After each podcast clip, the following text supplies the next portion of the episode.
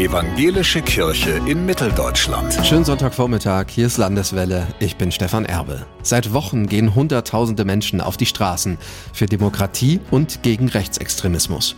Auch die Kirchen rufen dazu auf. Der Landesbischof der Evangelischen Kirche in Mitteldeutschland, Friedrich Kramer, sagt, er halte die AfD für keine gute Wahl.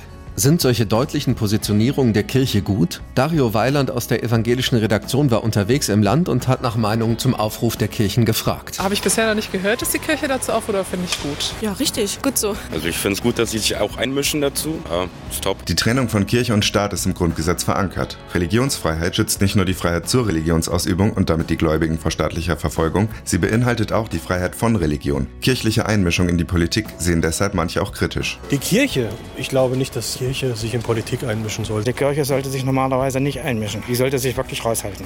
Hat die nicht eher religiöse Dinge zu regeln?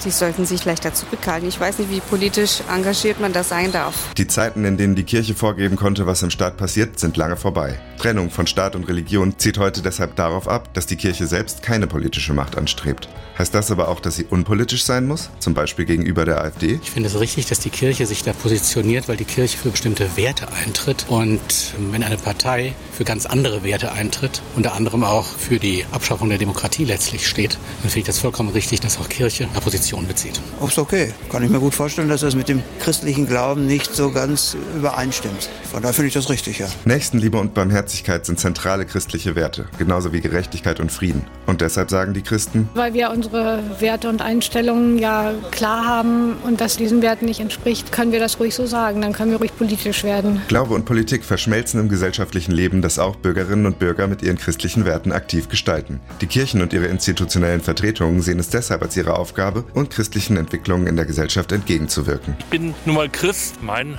Kreuz hat keine Haken. Ein Beitrag von Dario Weiland. Und wir bleiben noch beim Thema Demokratie und Einsatz gegen Rechtsextremismus auch innerhalb der Kirchen. In einer halben Stunde hier auf Landeswelle. Stefan Erbe, Evangelische Redaktion.